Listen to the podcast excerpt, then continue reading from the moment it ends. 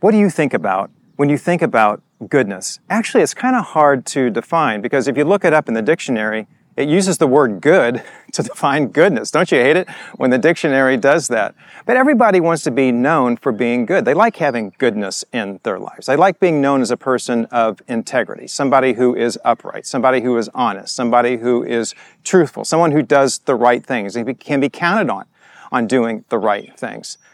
You know, in today's world, a little bit of goodness would go a long way. So how is it that I develop the quality, the virtue of goodness in my life? That's what we're going to talk about on today's Full Life Podcast.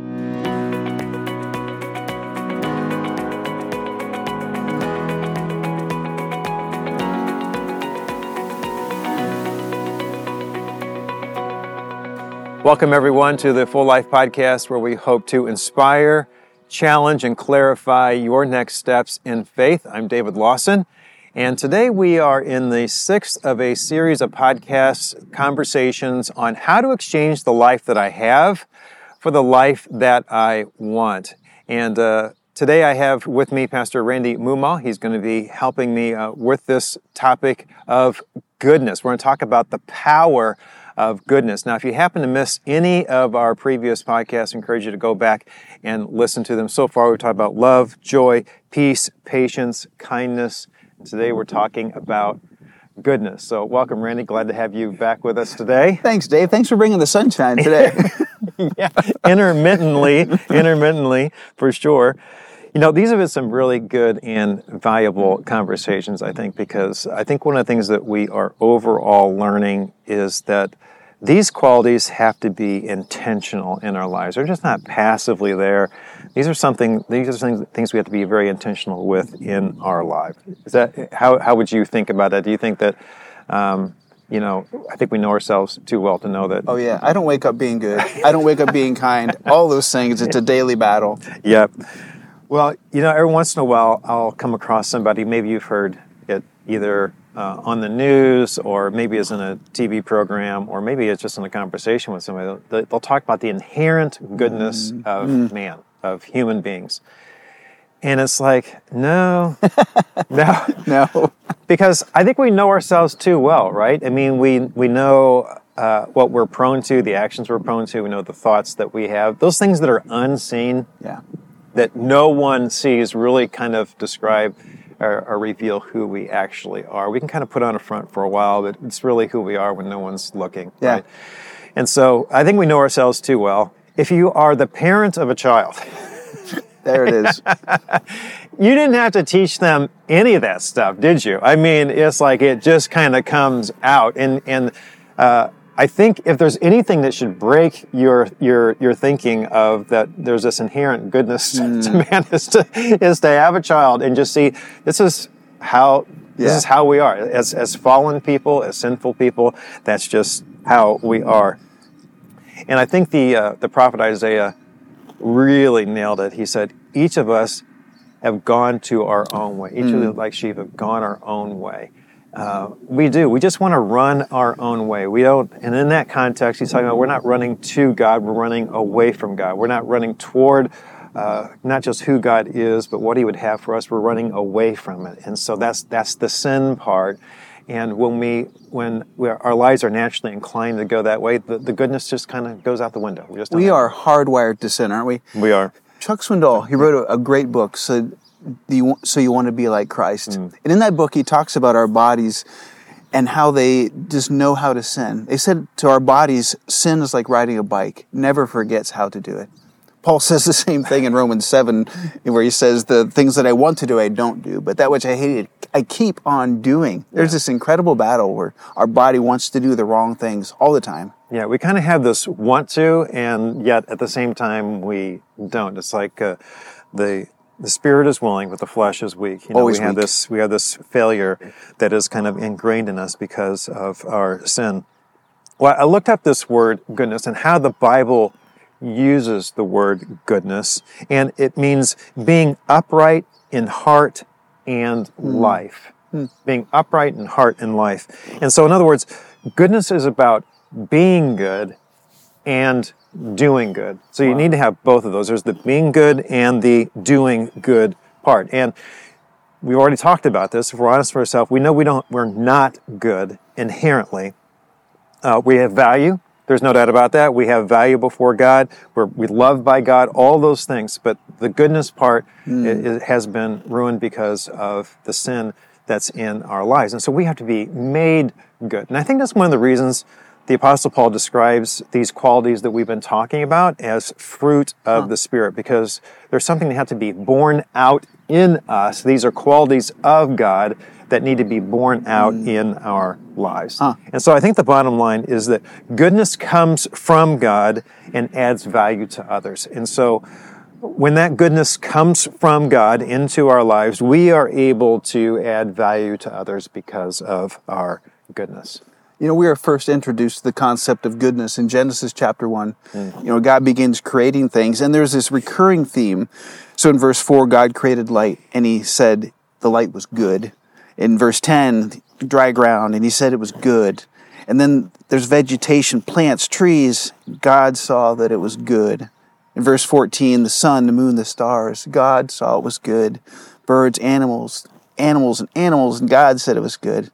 And finally, in verse 31, God saw all that he had made, and it was very good. Goodness emanates from God. Yeah, and I think that's a comfort for us when we think about this quality, that when we enter into a relationship with God, and he begins doing a good work in us, we can be confident of the goodness that God wants to bear in our lives because he himself is good. And so when we can have confidence that when he is bearing fruit in our lives, it's going to be good fruit because he is good. And whatever a good God does is good. I love that idea of bearing fruit. You and I both have our roots in agriculture, right? Right. And just like a potato plant, its DNA, when it grows, it produces fruit, it's only going to produce potatoes. I've never seen a tomato growing on the thousands of acres we've grown over the years. Never seen anything else other than a potato. And the same way, God is good. It's not what he does. It's not things that he gives us. God is inherently good. If you cut him, he bleeds goodness. Yeah. We should never be surprised that if we sow corn seed that we're going to get corn, right? Yeah, soybean, we're going to get soybeans. I mean, that we sow or we reap what it is that is sown. And when God sows in our lives, himself in our lives, then goodness comes out of it. That's why we have to be made good in order to do good. And so talk to us a little bit about that part, about being made good. I don't want us to think that, I don't want us to be boastful about that at all, because we're all recognizing this is something God works in our lives. But what is that step that we need to be taking in order for goodness to be born out in our lives? A few years ago, I preached a funeral for a man named Dave Barber. And before he passed away, he said, "Randy, when you preach my funeral, do not say that I was a good man. Say that I was a man made good by God." Oh, great words. I love that. And I've shared that with people so often. You know, when I was a little guy, my mom and dad, they loved Jesus, and they wanted me to have a relationship with him. And they talked frequently about that, what it meant to have a relationship with God. And I made that choice when I was really young. But over the years, I've begun to realize what that all meant. And when you think about it, it's simply a relationship with God. You know, it's a relationship that God wants all of us to have. When he created Adam and Eve, he placed them in the garden, and he said, "Hey, this is good." But then along comes the evil one. And the moment that Adam and Eve tasted of that fruit, this life was changed forever because sin came into the world. Scripture says that the wages of sin is death, eternal separation from God. And because of that, our sin creates this barrier between us and our relationship with him. But I'm so thankful that Jesus did something about that. In Romans 5:8, we read that God demonstrates his love towards us. While we are yet sinners, Christ died for us. I love those words because we realize that God didn't love us at our best. That's right. He loved us when we were not pretty, not cleaned up, and not lovable. But Jesus showed his selfless love for us when he died on that Roman cross, and he died for our sins. And in that moment, an amazing exchange occurred. Jesus was willing to take our sin, our guilt, and our shame, and in turn to give us his righteousness, his hope, and his glory. Amen. And the great thing is we don't have to jump through a bunch of hoops to receive his forgiveness. Ephesians 2:8-9 says, "For by grace are you saved, through faith, This is not from yourselves. This is a gift of God, not of works, so that anyone can boast. And this is also a relationship we must choose to have. In Romans 10, it says that if you confess with your mouth that Jesus is Lord and believe in your heart that God raised him from the dead, you will be saved. So this relationship that God created us to have, the one that sin destroyed, the one we're now able to have because of Jesus. If we choose to have a relationship with him, we can spend eternity with the one who loves us more than we're ever going to know. Yeah. That is great news because when we need that. When you were sharing there, the exchange is the game changer. Yeah. You know, and that's what we're talking about in this series is we're talking about how to make this exchange. Mm-hmm. That is the first exchange that has to be made for any of these qualities to be brought to bear in our lives, where we hand over. When we hand over our imperfection, and we go to the transaction counter, the divine transaction counter, and we hand it over, and then Jesus takes it, and then he gives to us his righteousness. That is a game changer. Wow. And no matter what sin we have, no matter what our past is, no matter how horrific we feel, I've heard people say before, well, you don't know what I've done. Mm-hmm. Well, I might not. But God does. And that's what they're afraid of, because it's like, there's no way he can forgive me of that. Well, the fact is he can, because the scripture says where sin increased, grace increased all the more. There is no matter what you have done, that the grace of God is greater than all of that. And just be willing to hand it over, because God wants you to hand it over. It's almost,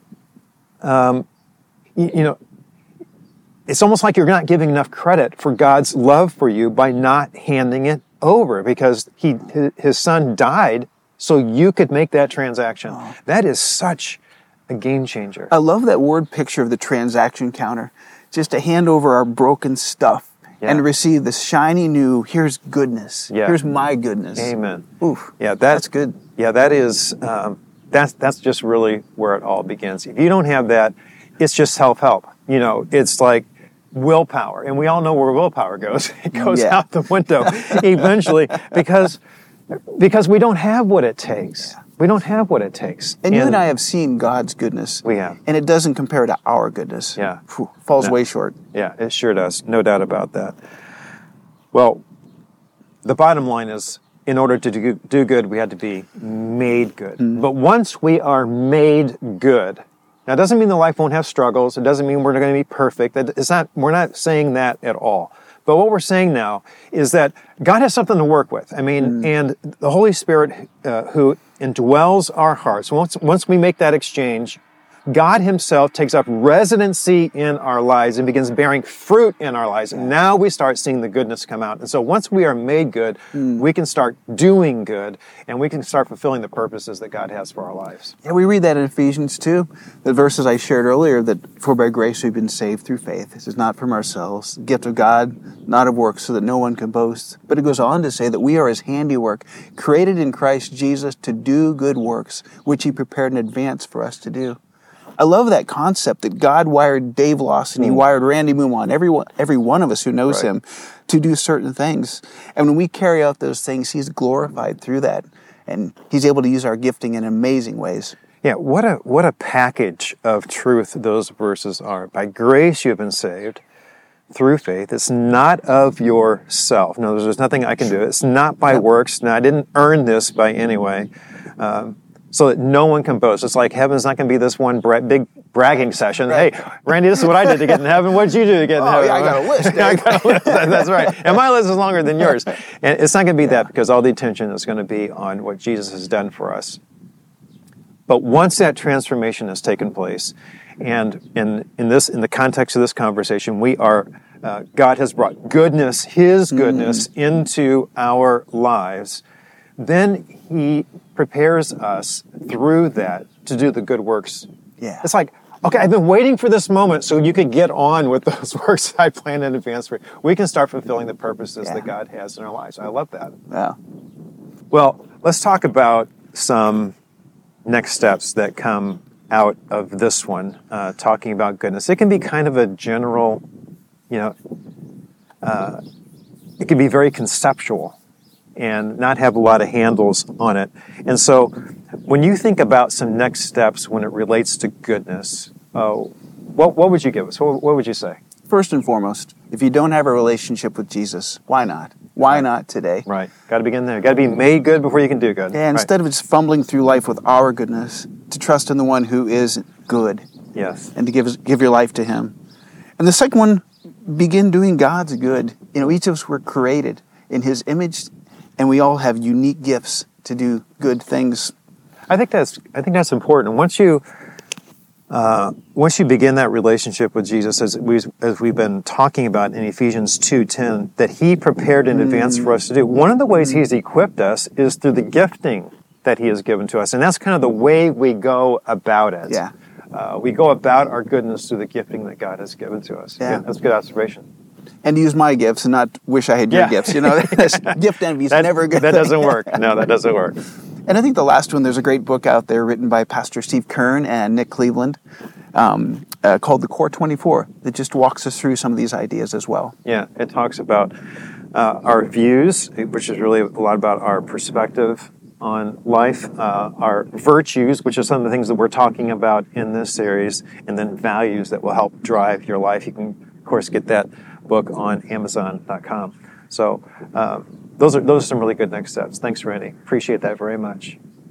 Well, we hope that you have benefited from this conversation about the goodness of God and that you have been equipped a little bit more to take your next steps in your faith journey, because Jesus said that he came that we might have life and that we might have it to the full. And part of that full life is making this exchange and having the goodness of God through the person of the Holy Spirit dwelling in your life, and then living that out according to the giftness and the fruit that the Spirit will bring into your life. And my prayer and Randy's prayer is that you would experience that full life of goodness. If you don't have a church home, you're certainly welcome to join us if you want to pursue more about what that full life is like, and if you want to learn more about how to keep taking these next steps in your spiritual journey, you can always go to worcestergrace.org and learn about when we meet in person, when our online streaming services are. That's worcestergrace.org.